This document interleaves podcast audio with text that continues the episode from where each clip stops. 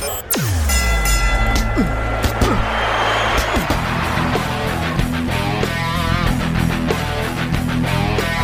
écoutez le podcast Boxing Town Québec.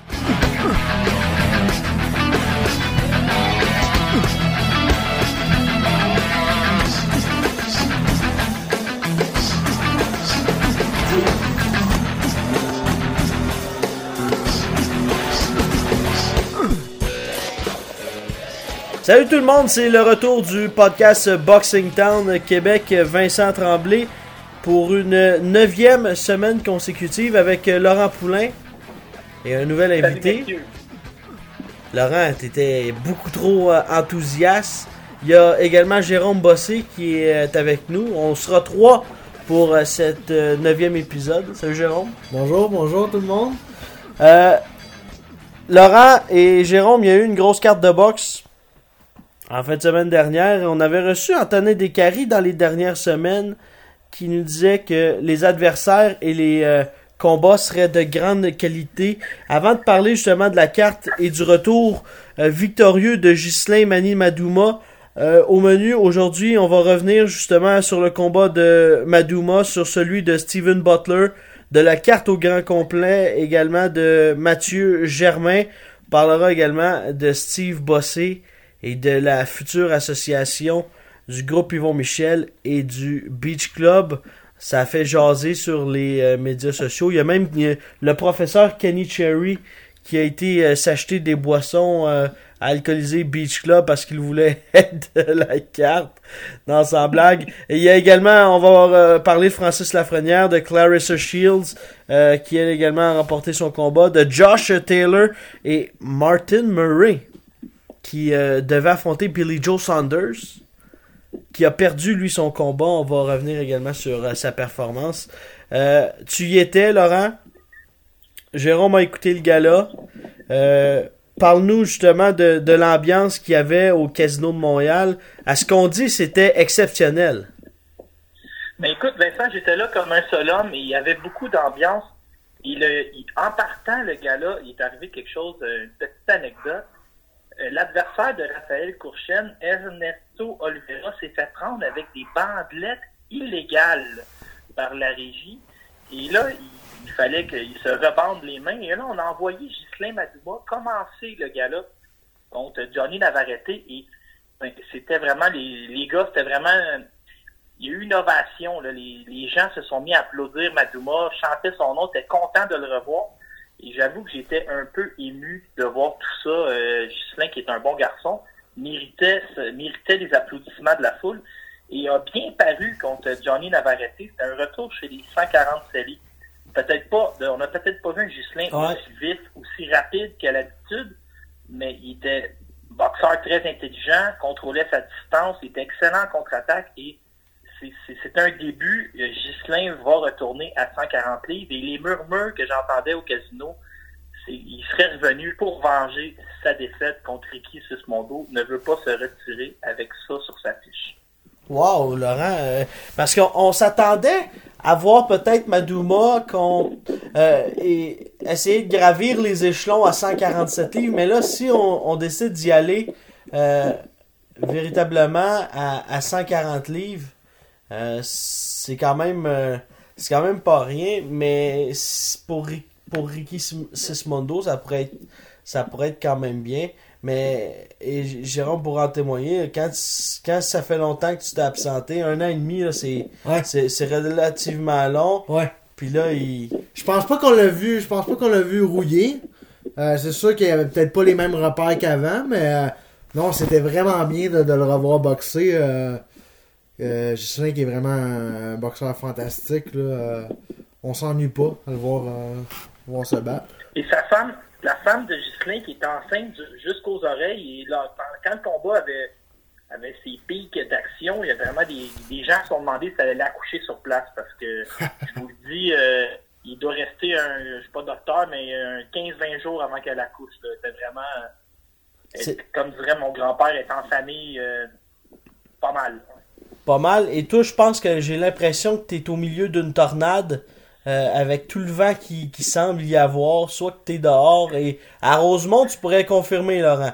Est-ce qu'il y a euh, dans le quartier Rosemont une tornade qui euh, se prépare? Oui, oui, c'est surtout que j'avais allumé l'air climatisé, j'avais trop chaud, mais je viens de l'éteindre là, pour le. Pour le bien de nos auditeurs. Euh, Je suis prêt à suffoquer pour la cote d'écoute. Ah, tu vois, pour la cote d'écoute, euh, tu es prêt à tout. Laurent, cette Oui. carte, tu l'as dit, explosive, avec des combats euh, comme Courchaine, qui affrontait quand même un adversaire euh, euh, qui a tenté de tricher, s'est pas laissé déconcentrer. Oui, mais un, un adversaire qui vous, était invaincu avant le combat et il est rentré sur le ring avec cette mentalité-là. Lui, il venait pas perdre, là, il a tout donné. Mais Raphaël a vraiment un style qui se marie bien au combat de quatre rondes. Il, frappait avec puissance. Et Raphaël qui a un nouveau surnom, Bad Intention. Et c'est comme ça qu'il boxe. Il avait, à chaque coup, il essayait de faire mal. Et au final, ce sera le travail au corps qui aurait eu raison de Ernesto Oliveira qui a visité le tapis au quatrième round. Un Courchen qui, j'ai une petite anecdote pour vous autres, là. Courchen est devenu le premier boxeur de l'histoire à se faire carter à l'entrée du casino de Montréal. Il vient d'avoir 19 ans et c'est pour dire à quel point il a l'air jeune. Wow. Par chance qu'on n'est pas au Mexique, hein, parce qu'au Mexique, les boxeurs euh, débutent chez les professionnels quoi, à 15, 16 ans? 14, 15, On est 16 ans. aux, aux États-Unis, aux, aux États-Unis, euh, Courchen ne pourrait, ne pourrait pas se battre dans ce type de gars-là dans un casino. Non, c'est vrai. Ou euh, au euh, Atlantic City, ça sera dans un casino, dans un hôtel casino euh, pour euh, Elida Alvarez. Donc, pourrait pas être de la sucarte, mais peut-être qu'on pourrait faire une exception. Là. Bon, ou des fausses cartes pour la sucarte. Euh, Parle-moi justement de, de la finale, euh, euh, puis on, on reparlera des, des combats qui ont eu lieu en, en- si on peut le dire, en sous-carte. Il y a eu également Mathieu Germain, euh, Bazinian, mais Steven Butler contre Carson Jones. Jones qui euh, semble dire que ça a été arrêté peut-être prématurément, euh, l'arrêt de l'arbitre contre Steven Butler, qui lui, encore une fois, prolonge sa séquence victorieuse. Ben, Steven Butler, les gars, euh, m'ont impressionné au plus haut point. On sait que c'est euh, dans les derniers, dans les dernières semaines, euh, tout le monde a vu ce qui a été, euh, on a vu, on a suivi les annonces qu'ils ont eu à, Steven Butler à propos plus de sa vie personnelle. On aurait pu penser que ces choses-là l'avaient dérangé. Et pourtant, il nous a servi, euh, en termes de leçon de boxe, peut-être sa plus grande performance. On a Steven Butler qui est encore très jeune à 22 ans. Est dans un âge où les boxeurs sont en apprentissage. Mais lui, il, a, il a bien boxé. Il est rentré sur le ring et les deux premiers ronds a lancé son. Il est allé chercher des informations. Les fameux ronds où on, étudie, là, c'était ça, Steven Butler. C'était un étudiant sur le ring. Il prenait les, données que Carson Jones voulait bien lui donner. Il, n'a pas essayé de bagarrer avec Jones qui a cette réputation-là d'être un bagarreur un peu de ruelle encore en corps à corps à courte distance. Il a lancé son jab, beaucoup, beaucoup de jab, et là, à partir du cinquième, Carson Jones s'est ramassé euh, à chaque ronde au tapis. Et oui, il peut se plaindre d'un arrêt de l'arbitre peut-être un peu rapide, l'arbitre Alain Villeneuve, mais quand ça fait trois rondes de suite que tu visites euh, le tapis, que tu perds le combat par euh, près de 10 points, ça aurait été quoi? Peut-être euh, 30 secondes de plus, Steven l'aurait fini. Peut-être que l'arbitre Villeneuve euh, permet à Carson Jones d'avoir euh, une carrière qui va se prolonger, puis rien n'arriver de regrettable sur le ring. Ouais, exactement. Euh, Moi, en tout cas, j'ai trouvé euh, Steven, là, il est vraiment en belle progression. Euh, Il m'impressionne toujours. Euh, Comme tu disais, il est vraiment, il est vraiment encore très jeune, mais tu vois même son corps, euh, tu vois qu'il est allé très, à- à- très fort à l'entraînement. Son corps, il change. Il est même pas encore dans son pic. Puis euh, je trouve qu'il est rendu très calme. Il prend vraiment son temps, puis euh, il boxe très intelligemment. Sérieusement, très beau combat. Une différence, hein, quand tu, tu regardes un, un Steven Butler euh, contre Brandon Cook, puis tu le revois là. Ouais. Euh, Laurent, on avait fait un, une entrevue avec, euh, avec son entraîneur, un de ses deux entraîneurs. Il y a Rénal Boisvert, mais également un Jean-François Bergeron, qui est pas très loin. Et Jean-François disait qu'on avait beaucoup travaillé sur son jab dans les dernières semaines à l'entraînement. Euh, ça, c'était avant son combat à Shawinigan. Euh, il y a de ça quelques, quelques mois. Et vraiment, là, on voit vraiment peut-être le changement au niveau euh, de Steven Butler qui euh, s'améliore, hein, Laurent? Oui, puis euh, Vincent, juste pour te dire que sur place, bien sûr, il y avait le président de of the Tiger, Camille Stéphane, qui lui, quand on lui demandait c'est quoi la suite des choses pour Steven Butler, il nous, disait un peu avec un sourire dans la voix, tout en gardant son sérieux, ben, j'ai appris que euh, Francis Lafrenière peut-être ne se battra pas euh, en demi-finale de bosser contre Pascal. Il dit moi, ben je vais me réessayer pour organiser euh, Butler contre Lafrenière. C'est pas un projet qu'on a abandonné du côté d'ailleurs de Tiger. Et de toute manière, Lafrenière, malgré la défaite contre Nulos, est sorti un peu gagnant de tout ça. On a vu les chiffres après sur CompuBox ou l'opinion des gens qui ont vu le combat je te dirais que 80-85% des gens ont vu la Lafrenière gagnant. Donc, pourquoi abandonner ce duel local qui possiblement vendrait beaucoup de billets à la Place Belle plus tard cette année? Euh, c'est à suivre. Ah. Contrairement à un autre affrontement qui, euh, on semble dire que ça attire pas vraiment euh, les gens. Les gens le veulent pas, en tout cas. Il y a pas vraiment, j'ai pas vu des amateurs réquisitionner un combat entre Jean-Pascal et Steve Bossé. Euh, mis à part ceux qui veulent que Steve Bossé lâche la boxe. Mais euh, ce combat-là, Lafrenière, Butler, les gens vont le vouloir, les gens vont l'acheter. Ouais. Puis. Euh... Ah, la boxe, c'est toujours une question de timing. Hein. On n'a jamais abandonné le projet. Si, euh, si le timing est bon. Hein. Et Laurent, encore, pour aller encore plus loin, là, euh, tu sais, Francis nous avait mentionné qu'il y avait potentiellement une entente de trois combats avec les avec le groupe Yvon Michel. Je peux te confirmer que euh, cette entente-là, aux dernières nouvelles, ne tenait plus euh, en raison justement de tout ce qui est arrivé là, avec, avec le club Eterbiev, que ça s'est prolongé. La Lafrenière avait plus trop de nouvelles.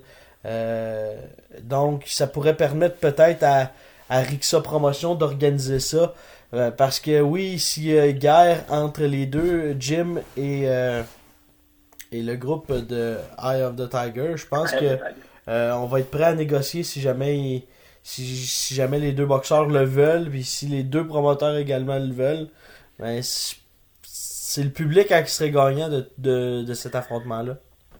Mais Camille, Camille et Stéphane vont peut-être déposer une offre que Francis Lafrenière ne pourra pas refuser. C'est à suivre. Et je me rappelle quand on avait reçu Francis Lafrenière sur le podcast, et moi, ça m'avait un peu, ça m'avait impressionné, puis ça explique bien le bonhomme. Il avait dit, euh, je ne sais pas si je peux battre euh, Steven Butler, mais je sais qu'il va falloir qu'il m'arrache les deux bras pour que j'arrête d'avancer. Ben, j'arrête d'essayer de gagner. Ah. C'est un peu dans cette optique-là qu'on approche le combat et qu'on se dit, ben, peut-être que Steven Butler est à un autre niveau, mais il va quand même falloir qu'il travaille, puis il va quand même falloir qu'il qui se battent contre un Francis qui va toujours être dans sa face. C'est encore un combat qui, à ce stade-ci de la carrière de Butler, est intéressant, je pense. Et les deux ont connu la défaite, hein, donc euh, cette crainte-là. Contre le même gars. Contre le même gars. Donc cette crainte-là, tu sais, elle, n'est plus là. Et c'est sûr que Lafrenière, lui, aimerait ça, euh, avoir un autre combat contre Cook. Puis euh, même chose pour Butler. Peut-être que les deux pourraient s'affronter, puis ensuite de ça, ben, le gagnant c'est jamais hein, pour Francis et même pour euh, Steven. Et, tu sais, tantôt on en parlait, là, les gars. Steven Butler est excessivement jeune. Ouais, vraiment. Il y a l'avenir devant lui, là. Vraiment, il y a tellement encore bien des chances de, de progresser. Puis, euh, puis je pense qu'il est en bonne main avec Eye Tiger. Ils ont vraiment. Ils font des bonnes cartes, des très belles cartes, puis euh, ils ont des contacts dans, dans, le milieu de la boxe. Fait que vraiment, là, si que il, peut, il va par étapes, puis il prend son temps, il peut vraiment aller loin. Mm. Mais un entraîneur, euh, juste rajouter ce point-là sur Steven Butler, un entraîneur qui m'impressionne énormément, c'est Rénal Boisvert. Rénal Boisvert, là, qui euh, la reconnaissance de tout le monde. C'est fait le tour du Québec, même du Canada. Tout le monde reconnaît Rénal Boisvert comme un grand entraîneur. Euh, nous, on l'a nommé entraîneur de l'année chez Boxing Town Québec, qui était, selon lui, le summum de sa carrière. Mais du côté de Rénal, ce qui m'impressionne, c'est qu'il fait lui un très bon entraîneur. Il continue d'aller chercher des gens pour l'aider. Il a pas. Il, a été, est allé chercher Jean-François Bergeron pour travailler avec Steven Butler. Ah, il, a pas est Allé chercher Jesse, il est allé chercher Jesse Ross Thompson pour travailler avec Keith Bullitt. n'a pas peur de s'entourer. Il a pas, tu vois que lui, il est vraiment là pour le bien de son boxeur. Il n'est pas là pour faire un show comme entraîneur ou d'augmenter sa crédibilité. S'il faut qu'il aille chercher un autre entraîneur pour l'aider, pour apprendre d'autres choses, il va le faire. Vraiment un gars qui est à l'avant-garde. C'est un grand monsieur. Alors voilà ce qui fait le tour pour le combat de Steven Butler. Euh, Mathieu Germain a remporté le titre de la IBF euh, nord-américaine, la ceinture euh, qu'il convoitait tant. Là, c'est fait. Il, a acquis cette ceinture-là. Maintenant, avec une fiche de 14 victoires, aucune défaite. contre un adversaire qui, tu le disais la semaine dernière, baromètre à savoir si Mathieu Germain peut faire un statement pour l'apporter de façon convaincante. Je pense que c'est ce qu'il a réussi à faire contre euh, Christian Urusquieta. Tu sais, Christian Urusquieta, c'est un boxeur mexicain. Il est signé par une promotion, euh, je pense que c'est Tyler Boxton. Il est signé en Ontario. Il est en copromotion avec le Mexique. Euh, Christian Urusquieta, si vous vous en rappelez, là, désolé à mon ami Rudy Pierre-Paul, mais Rudy s'était fait massacrer contre Rusquieta. C'était même pas drôle, c'était pas beau à voir. Rusquieta a bien paru contre Tony Lewis. Et là, il se pointe contre Mathieu Germain. Et moi, j'avais, je disais aux gens la foule, préparez-vous au combat de l'année au Canada. Et là, le monde me disait, calme-toi un peu, mais je vous dis, euh, je pense que j'ai rallié beaucoup de monde à ma cause pendant le combat. Euh, c'était exceptionnel. Mathieu Germain, il fait des choses que tu vois pas des, autres boxeurs un peu. on dirait qu'il danse, on dirait qu'il vole sur le ring, il va chercher des angles. Mais pour la première fois, euh, il a perdu un rond, ce qu'il n'avait jamais fait. Il s'est fait frapper. Et j'ai une bonne anecdote pour vous autres. Au sixième round, Mathieu Germain est carrément tombé à plat. Il a perdu le sixième round. Et quand il est arrivé dans le coin, Mike Moffat te l'a accueilli. Je vais même pas, je vais pas prononcer les mots que Mike Moffat a dit, mais en gros, il a dit euh, Qu'est-ce que tu fais là? Et là, il a inséré le, le, terme violent que vous voulez. Et là, il a dit Tu recules vraiment contre ce genre d'adversaire-là, tu n'es pas capable de te faire respecter contre lui, puis tu penses que tu mérites de mettre la main sur une ceinture ou un rang mondial. Puis, il l'a il vraiment un peu comme insulté, mais il, connaît bien son athlète parce que Germain a été fouetté, et il repartit de plus belle. Et a, il a rouvert la machine au septième round. Et Martin Germain me confiait après le combat que Mike Moffat a possiblement sauvé le combat parce qu'il a réveillé complètement ah Mathieu qui avait passé à plat. Et c'était un grand combat. Euh, il y a eu des. Mathieu Germain, là, il sortait des droites, euh, sorti quasiment de l'enfer, tout le temps en pleine tête euh, de Rusquieta, qui lui a mérité son chèque. Et au dixième round, Germain a envoyé au tapis, mais l'arbitre Albert Padido n'a pas compté la chute. Et selon euh, ce que j'ai entendu à travers les murs, ça a brassé beaucoup dans le vestiaire après. Euh, Padilo puis Moffat ont eu une discussion euh, pour hommes, tu sais, deux gars qui étaient sur ont boxé amateur à la même époque dans les années 80, se connaissent bien. Il y a eu de l'action aussi après le combat, mais Germain qui devrait être classé dans le top 10 et Camille et Stéphane nous racontaient aux gens présents que il s'attend à avoir, tenez-vous bien, là, 8, 8 boxeurs dans le top 10 dans les classements de juillet, incluant euh, Mathieu Germain à la IBF. Donc, c'est là que AF de Tiger est rendu présentement. Et il le disait, hein, dans les dernières semaines, Camille Stéphane souhaite euh, que son écurie soit à même titre que Top Rank. Mais le Top Rank du Nord. Le Top Rank du Nord commence à peu à peu se réaliser avec euh, ses nombreux boxeurs. Euh, outre le combat de Steven Butler, de Mathieu Germain et de Ghislain Madouma, il y avait, euh, notons également rapidement si on peut passer sur, on, en a discuté, victoire de Raphaël Courchen, victoire de Vincent Thibault, autre victoire de Thibault après avoir affronté à Québec chez lui un adversaire de 70 combats, avait un autre beau rapidement s'améliore beaucoup. Hein? Il, prend, prend beaucoup moins de mauvais coups, euh, contrôle la distance, plus meilleur défensivement. On voit que maintenant, il est peut-être plus en contrôle de ses émotions comparé ben, au premier combat.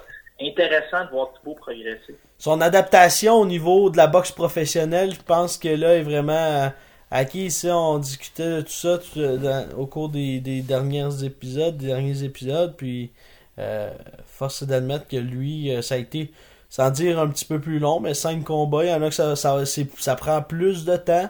Mais là, euh, je pense que c'est c'est fait. Puis on, lui- on lui a donné toujours des, des, des très bons euh, combats. Il y a également. euh, on peut passer très rapidement là-dessus. Là. Eric Bazignan, euh, qui affrontait quand même un adversaire avec 32 victoires, 2, défaites seulement.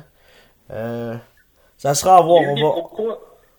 il y a eu des propos intéressants après le combat de Bazignan, encore de notre ami euh, Camille et Stéphane, qui a dit que Bazignan, présentement, on voit qu'il s'est amélioré, Stéphane Larouche, euh, lui, il serait prêt à accepter un combat contre le champion du monde, George Robb, celui qui s'en va en finale euh, du tournoi contre Callum Smith. Il voit, il voit ça tout de suite. Ouais. Fait que on, vraiment Camille qui est agressif avec Bazignan, et Bazignan, dans le fond, a quitté vers Eye of the Tiger, c'est ça qu'il voulait. Il voulait boxer régulièrement, voulait monter dans les classements, et là, on parle déjà de championnat du monde. Est-ce que ça arrivera tout de suite? Ben, possiblement pas, mais oublie pas que Gilberto Ramirez, champion de la WBO, a lui aussi 22 ans et sensiblement la même carrière amateur que Bazignan. Donc, euh, rendu là, tout peut arriver. Pour Eric, tu penses qu'il serait prêt pour un, un championnat du monde? Bon, c'est pas... Ben, il- C'est tôt, hein? Quand même. Très tôt. C'est Bon, tôt, mais il, il boxe bien. C'est un gars qui est patient. Eric Bazignan, il cherche pas nécessairement le KO. Il fait ce qu'il a à faire. euh, Mais comme on il- parlait d'un moins misère à faire le poids. Tu sais- tu sais ce que j'aimerais? Et on, on a vu ça sur euh, combat local avec page euh, Facebook, là, on a vu ça, là, euh, que, que les négociations là, en- vont de bon train. NTTU, Francis NTTU contre Ouais. Eric Bazignan. Ouais. Ça, ça serait bon. Ça serait très, très intéressant. Ouais, j'aimerais J'ai un j'aimerais ça. message pour, euh, j'ai un message pour Francine Tétu qui fait partie des milliers d'auditeurs de notre podcast? Francis, prends le crayon et signe. Parce que, tu sais, commence à avoir un peu une réputation que Francis parle beaucoup sur les médias sociaux, mais quand vient le temps de signer des combats, comme on dit, il, il essaie d'être surpayé ou il, il utilise de drôles de techniques de négociation et le combat arrive jamais. Je comprends qu'on veut pas se battre. Il y a, des fois, François a raison et qu'on l'a on lui a offert 10 000 pour affronter Christian Billy à trois semaines de délai dans un poids qu'il avait jamais fait à 163, 164 livres. Je, je peux comprendre. Mais là, si on t'offre Bazignan à 168 livres, que le salaire est correct, puis qu'on te donne des Que le temps, c'est l'important, c'est ça. Le temps le, pour la préparation. le temps pour la préparation Ouais. doit être optimal. Puis je pense que là, si on fait ça comme c'est écrit dans la publication pour octobre, euh, fait Lafrenière Butler en finale, euh, NTTU Bazignan en demi, euh, tu ajoutes à ça, tu mets Ulysse ou peut-être même Ulysse contre un, un top en finale, euh, Butler Lafrenière en demi, puis tu ajoutes à ça Bazignan contre NTTU. Là, Ce qu'on t'as- entend, ce qu'on entendait beaucoup euh, sur place, c'est que le 15 octobre prochain, il va y avoir le, le super combat entre Golovkin et Canelo. Il pourrait y avoir un, deux ou trois boxeurs de Air the Tiger en sous-carte là-bas. Peut s'attendre à ce que David Lemieux Wow. soit présent, à ce que Yves Ulysse soit présent. Et là, on va peut-être diviser les forces. Peut-être que Ulysse, Lemieux, et disons, euh, euh, Juken Bayev pourrait être euh, le 15 octobre en sous-carte. Et là, le- il y aura une carte locale avec les boxeurs qui restent, possiblement Butler, Lafrenière et les autres que tu. Mais Beaucoup de bonnes boxes à venir. plus là, en, en- en plus, on n'a pas eu les Kazakhs euh, qui n'en avaient pas de présent lors de cette carte. On les a vus Euh, à Shawinigan, ouais. On les avait vus à Shawinigan, la filière kazakh.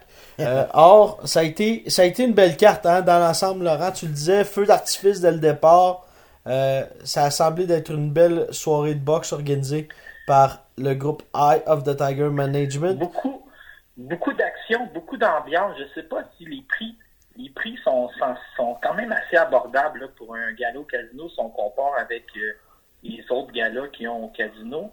Euh, je sais pas si c'est les prix plus abordables qui ont qui créent ça, mais énormément d'ambiance, énormément de, fans qui sont Peut-être un public qui n'a aucune connaissance en boxe, qui va là, qui admire justement, euh, qui aime la boxe, oui, mais qui pas des, euh, c'est pas des personnes qui vont, euh, mais il y a des pas des stratèges en boxe là, tu sais, c'est des, c'est des Non, mais il y a personnes. des boxeurs chez Eye of the Tiger qui déplacent littéralement des foules. Vincent Thibault, partout où il va boxer, il amène beaucoup de monde avec lui. Mathieu Germain il avait beaucoup, beaucoup de monde. euh, Madouma aussi avait son, son, son public. Fait euh, on voit vraiment qu'il y a des clubs de boxe qui suivent leurs boxeurs, il y a des familles qui sont là, il y a des, Mm. beaucoup d'amis. hein. Tu sais, c'est des c'est de la belle jeunesse, mais leurs fans deviennent très loyaux. Et Thibaut, tu sais, lui, il distribue les chandails, il lançait des casquettes. Il a vraiment le tour de se vendre aussi, euh, ce Vincent-là. Ah, ben c'est bon, ça, c'est bon. Moi, ce que j'aime, euh, j'aime le broadcast euh, sur Punching euh, vraiment pas cher pour, pour écouter les combats live. Là. Moi, moi qui, qui habite en Alberta, j'ai- j'aime beaucoup ça, 20$, là, puis ça fait la job. Oui, l'ima- L'image est de grande qualité aussi. Je Ouais. pense que tu avais Ariane Fortin et Sébastien Gauthier à l'animation qui sont pas euh, les deux derniers venus. Là. Ils, en, ils en ont des combats amateurs dans le corps puis des combats pro. Ouais, c'était Ariane puis euh, Bernard, intéressant. ouais, c'est ça. Bernard Barré, ouais. Bernard, ok, je pensais que j'avais vu Sébastien. euh, Je pense que Sébastien était à- au loin. 98.5. Ouais, c'est ça, sûrement. Ah oui, oui, t'as raison. Mhm. Donc, il, il devait être là au début de la carte, mais ensuite, il a laissé place à Bernard. Puis, il est allé au 98.5 avec euh, Monsieur euh, Jacques euh, Thériault. Laurent, c'est ce qui complète notre tour d'horizon de cette carte. Je sais pas si tu entends derrière nous, euh, il y a de la grosse musique. Je pense que c'est le Beach Club qui a déjà commencé leur promotion pour Pascal moi, Bossé. euh, moi oh, ben, vous êtes chanceux qu'on soit en podcast parce que je suis littéralement torse nu avec. Euh, tu te prépares, là, hein?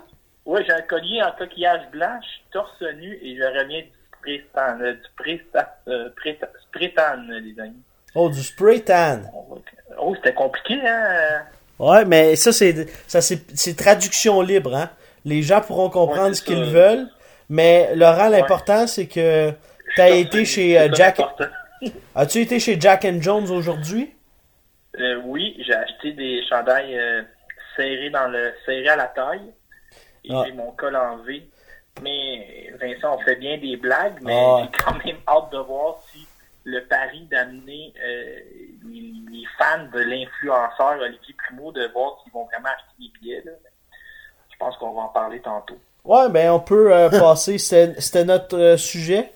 Notre cinquième sujet, si on peut le dire ainsi, là, après avoir parlé de, de la carte de fond en compte de, du Casino de Montréal de Hive de Tiger le 23 juin dernier. Pascal Bossé, et on se tourne vers la relance avec Olivier Primo du Beach Club.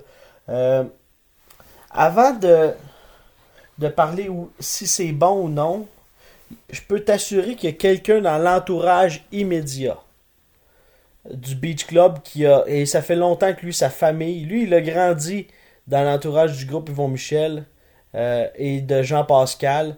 Je peux t'assurer que si lui est là, et euh, il est derrière une chaîne euh, très connue.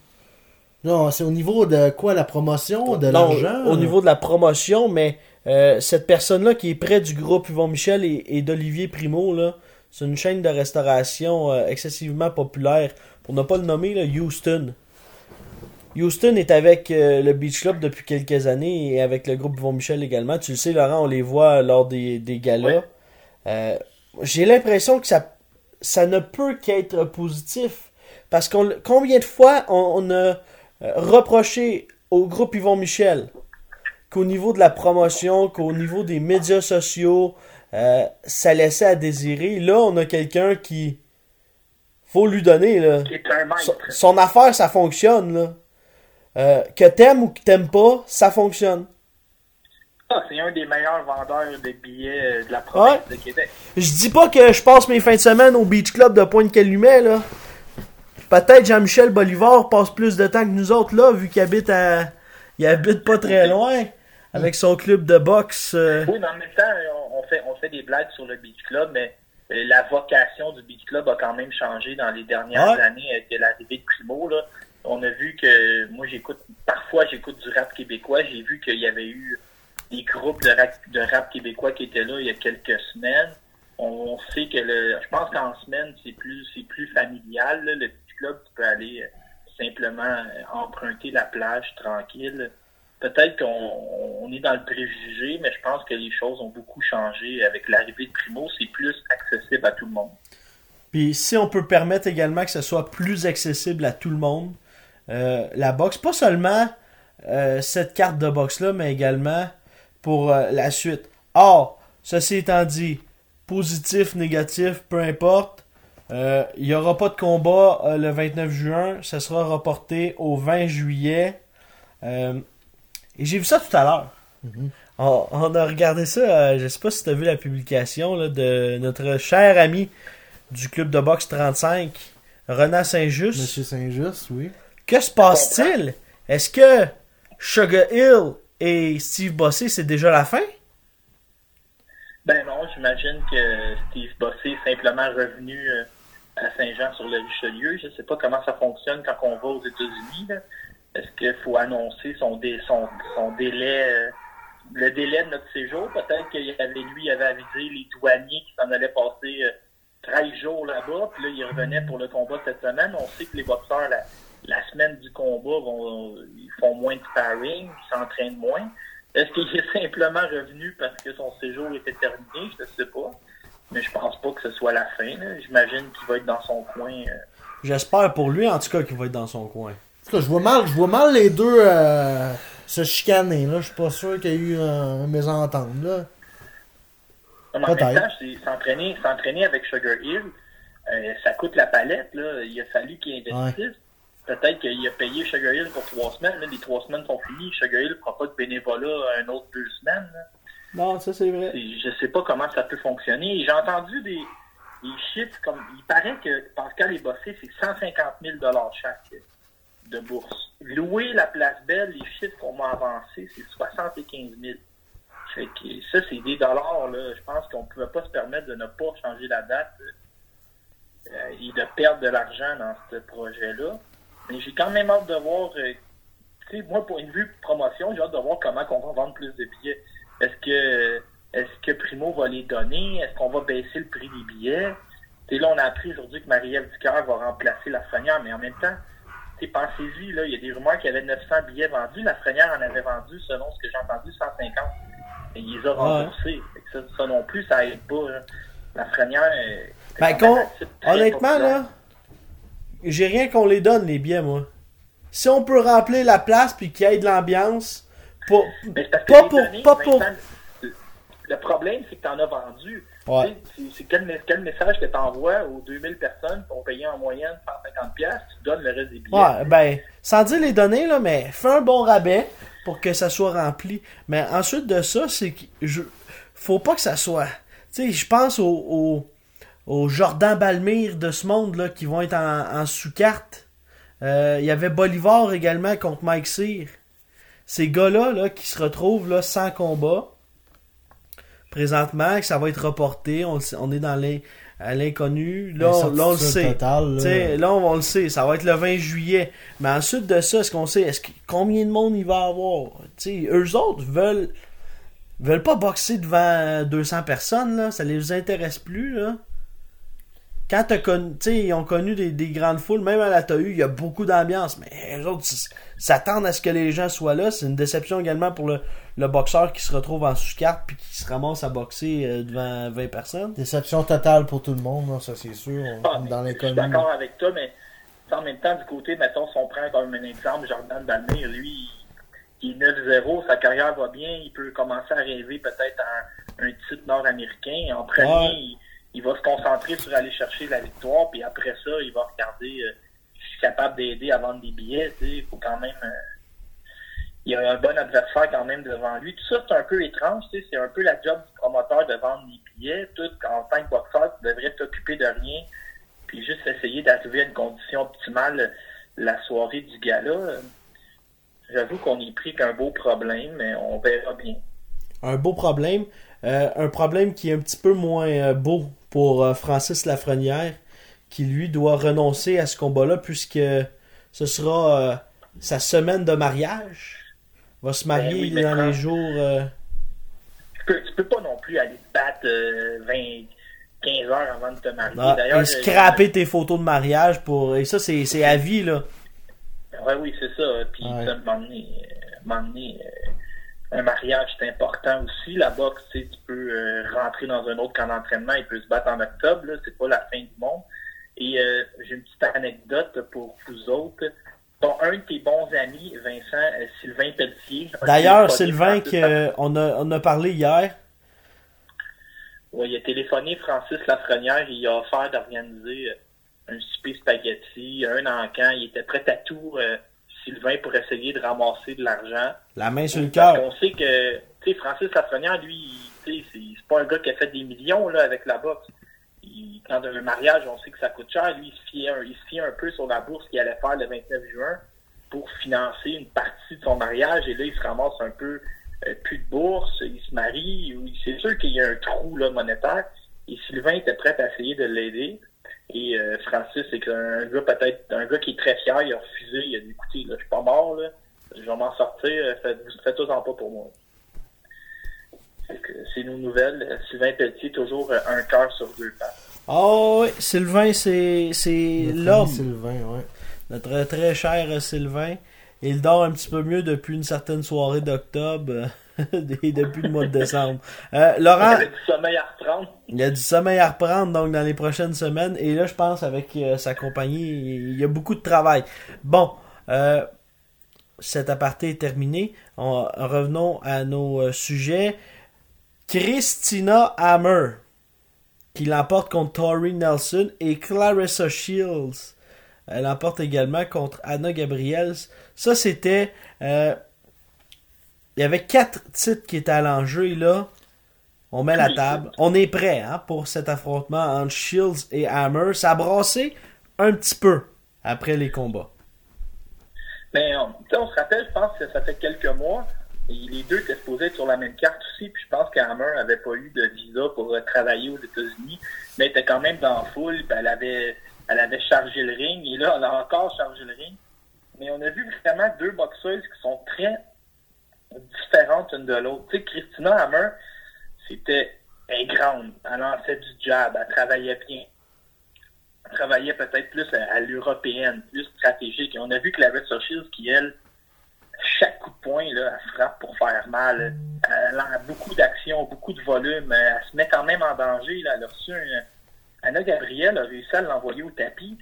Puis ce combat-là était quand même assez serré. Puis ça m'a surpris. Anna Gabriel, dans la défaite, c'est peut-être elle qui a mieux paru des quatre. Tu sais, elle Puis- des 150, mais pas le mieux paru, mais que le, qui a le plus augmenté sa valeur euh, cette soirée. Elle a envoyé Shields au tapis en plus. Ouais, je pense. euh, ouais, sur, euh, mais Shields, euh, elle s'ouvrait vraiment beaucoup. Hein, elle était là pour la guerre. Puis Anna Gabriel a surpris en envoyant un tapis. Et tout ça va nous mener à un combat possible d'unification entre Shields et Hammer. Et euh, autant on voit Shields euh, gros dans notre soupe, elle, elle sait boxer, ce serait tout un combat. Et euh, cette semaine, la BWAA, que je pense que notre ami Monsieur Box, Sylvain Petit- euh, non, c'est Monsieur Box, c'est qui Richard Cloutier. La BWA a publié son premier top 20 livre pour livre de la boxe féminine. Et on a vu Shield, je pense, était cinquième l'association des écrivains de boxe. Que la boxe féminine va très bien. Je pense qu'il y a eu des bonnes cotes d'écoute aussi. J'ai vu qu'il y avait comme dans c'est sur Showtime là, vendredi passé, je pense qu'il y a- eu des pics à 450 000 personnes. Ça, ça, ça va bien la boxe féminine.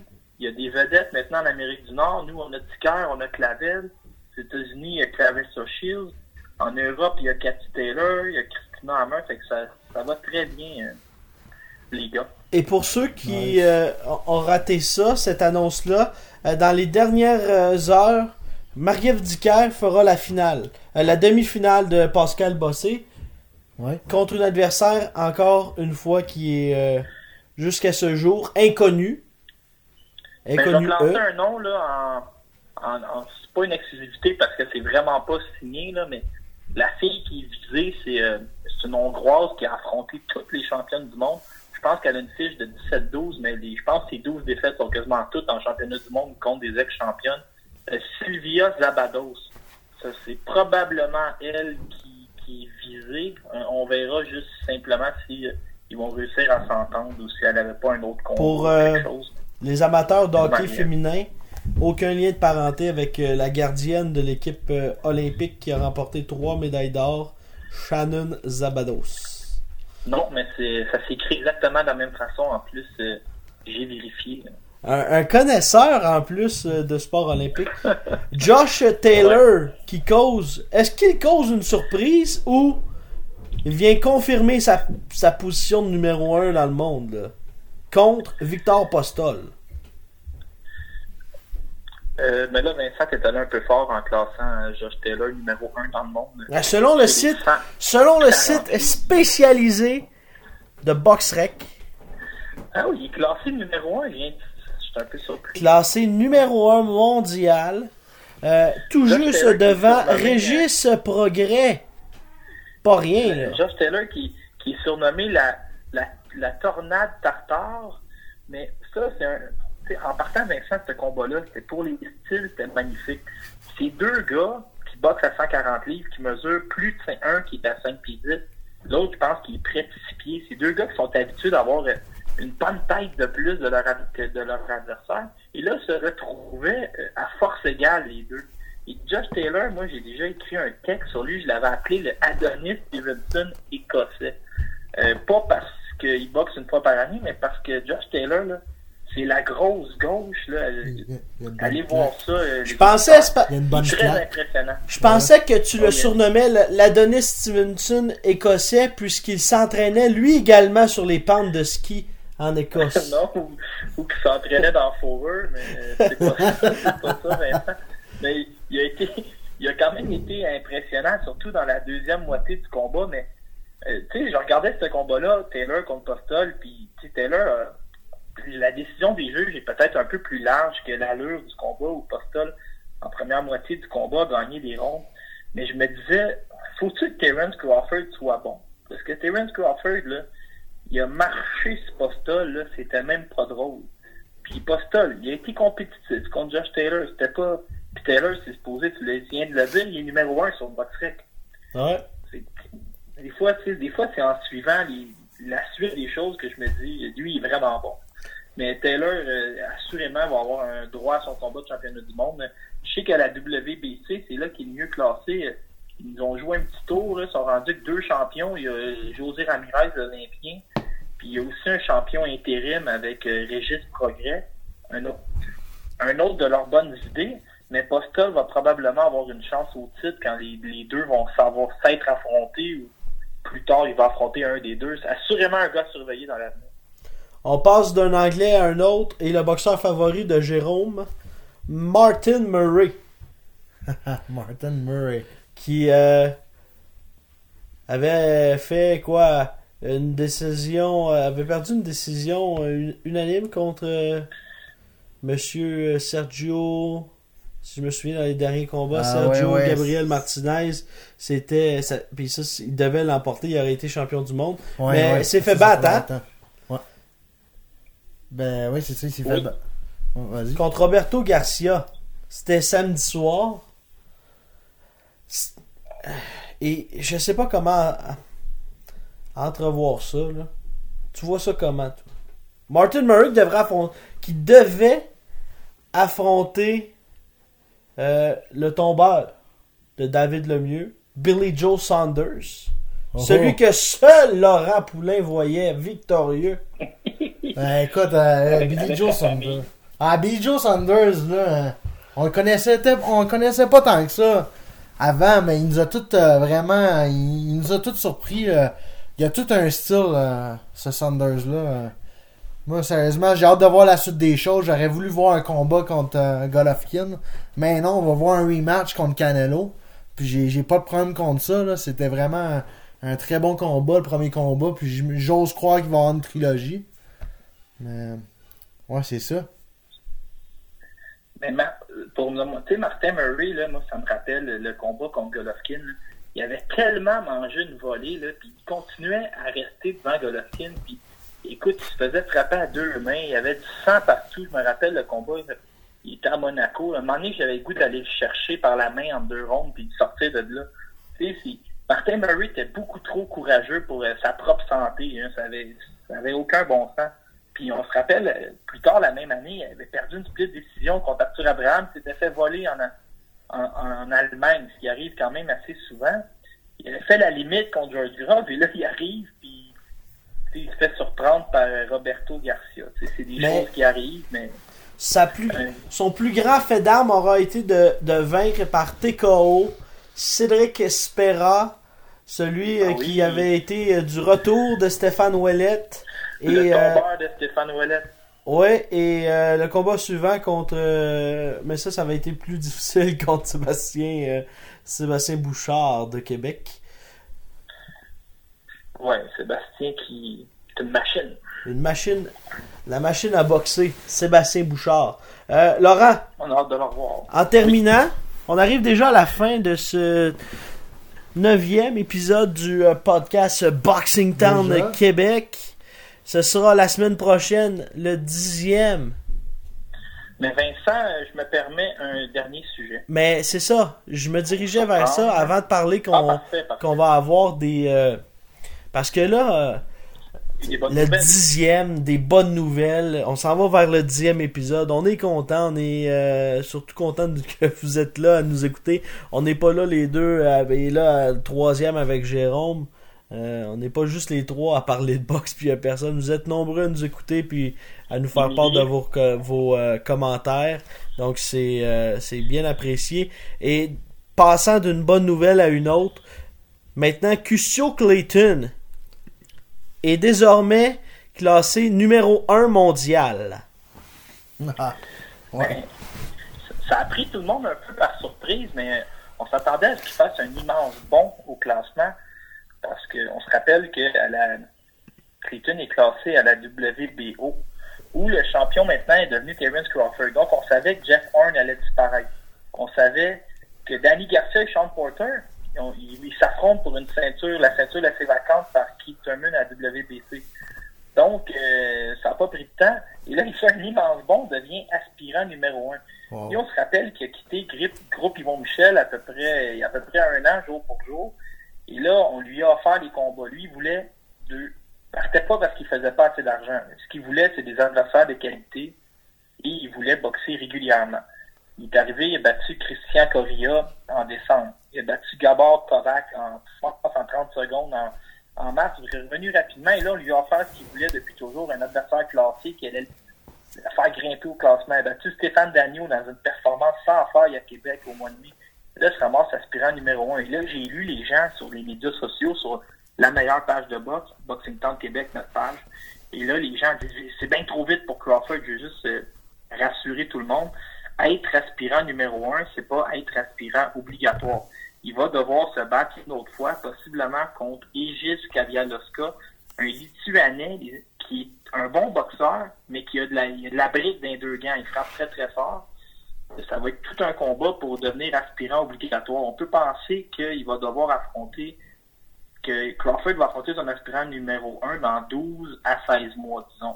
Et je vais vous surprendre, je crois que Gusto Clayton a assez de boxe dans le corps pour bien paraître, sans toutefois peut-être vaincre euh, Terence Crawford. Mais Terence Crawford est reconnu par beaucoup de monde contre le- comme le numéro un livre pour livre.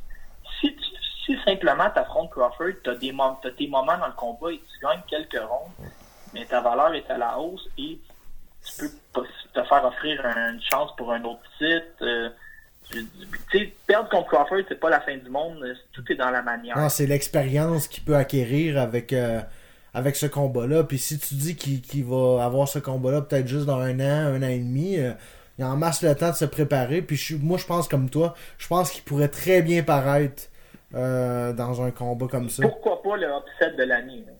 Ben oui, moi j'y crois aussi. Il y, a- il y a du monde, c'est sûr, qui juge un peu cette situation-là, là, qui sont vraiment abasourdis par la nouvelle, mais écoute, euh, non, why not? Euh, moi, je, moi, je, tant mieux pour, euh, pour, pour, pour lui, pour Clayton, puis tant mieux pour Ida of the Tiger. Je suis vraiment content. Je pense qu'on oublie, on oublie souvent à quel point Clayton est bon. Hein. Il, y a deux, je pense que ça fait 20 ans qu'il n'y a pas un boxeur qui a gagné deux victoires aux Olympiques. Lui, il avait gagné deux victoires de suite. C'est fait éliminer dans un match nul. On se rappelle que en, boxe olympique, euh, quand il y a un match nul, les juges doivent choisir un ou l'autre. Il n'a pas été choisi. Mais il y avait deux victoires. Il était à une victoire d'aller de devenir un médaillé. Euh, Peut-être le fait qu'il parle pas français, c'est un gars qui est un peu plus discret, mais toujours très gentil quand, quand, quand on lui parle ou qu'on le salue. C'est peut-être même- pour ça qu'il fait un peu, un peu moins de bruit, mais il est vraiment, vraiment bon, Clayton. C'est un très, très haut niveau présentement. Il faut donner crédit également à, à ses entraîneurs, également Éric Bélanger du euh, Final Round à Ottawa. Euh, il y a également euh, l'entraîneur de l'équipe euh, nationale qui euh, se retrouve. Dougie euh, Bernèche, Dougie Bernèche, qui est son gérant le meilleur gérant au Québec. au Canada.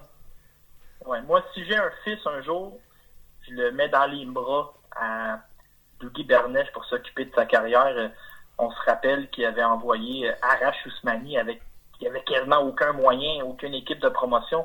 Il l'a envoyé en championnat du monde et Ousmani s'est fait voler. C'est un peu le genre de magie que Dougie Bernèche peut accomplir. Un vol en plein jour. Euh, messieurs, en mon nom personnel et en vos noms, on vous remercie également à tout le monde d'avoir été à l'écoute et nous on se retrouve la semaine prochaine pour un autre épisode podcast at Boxing Town, Quebec.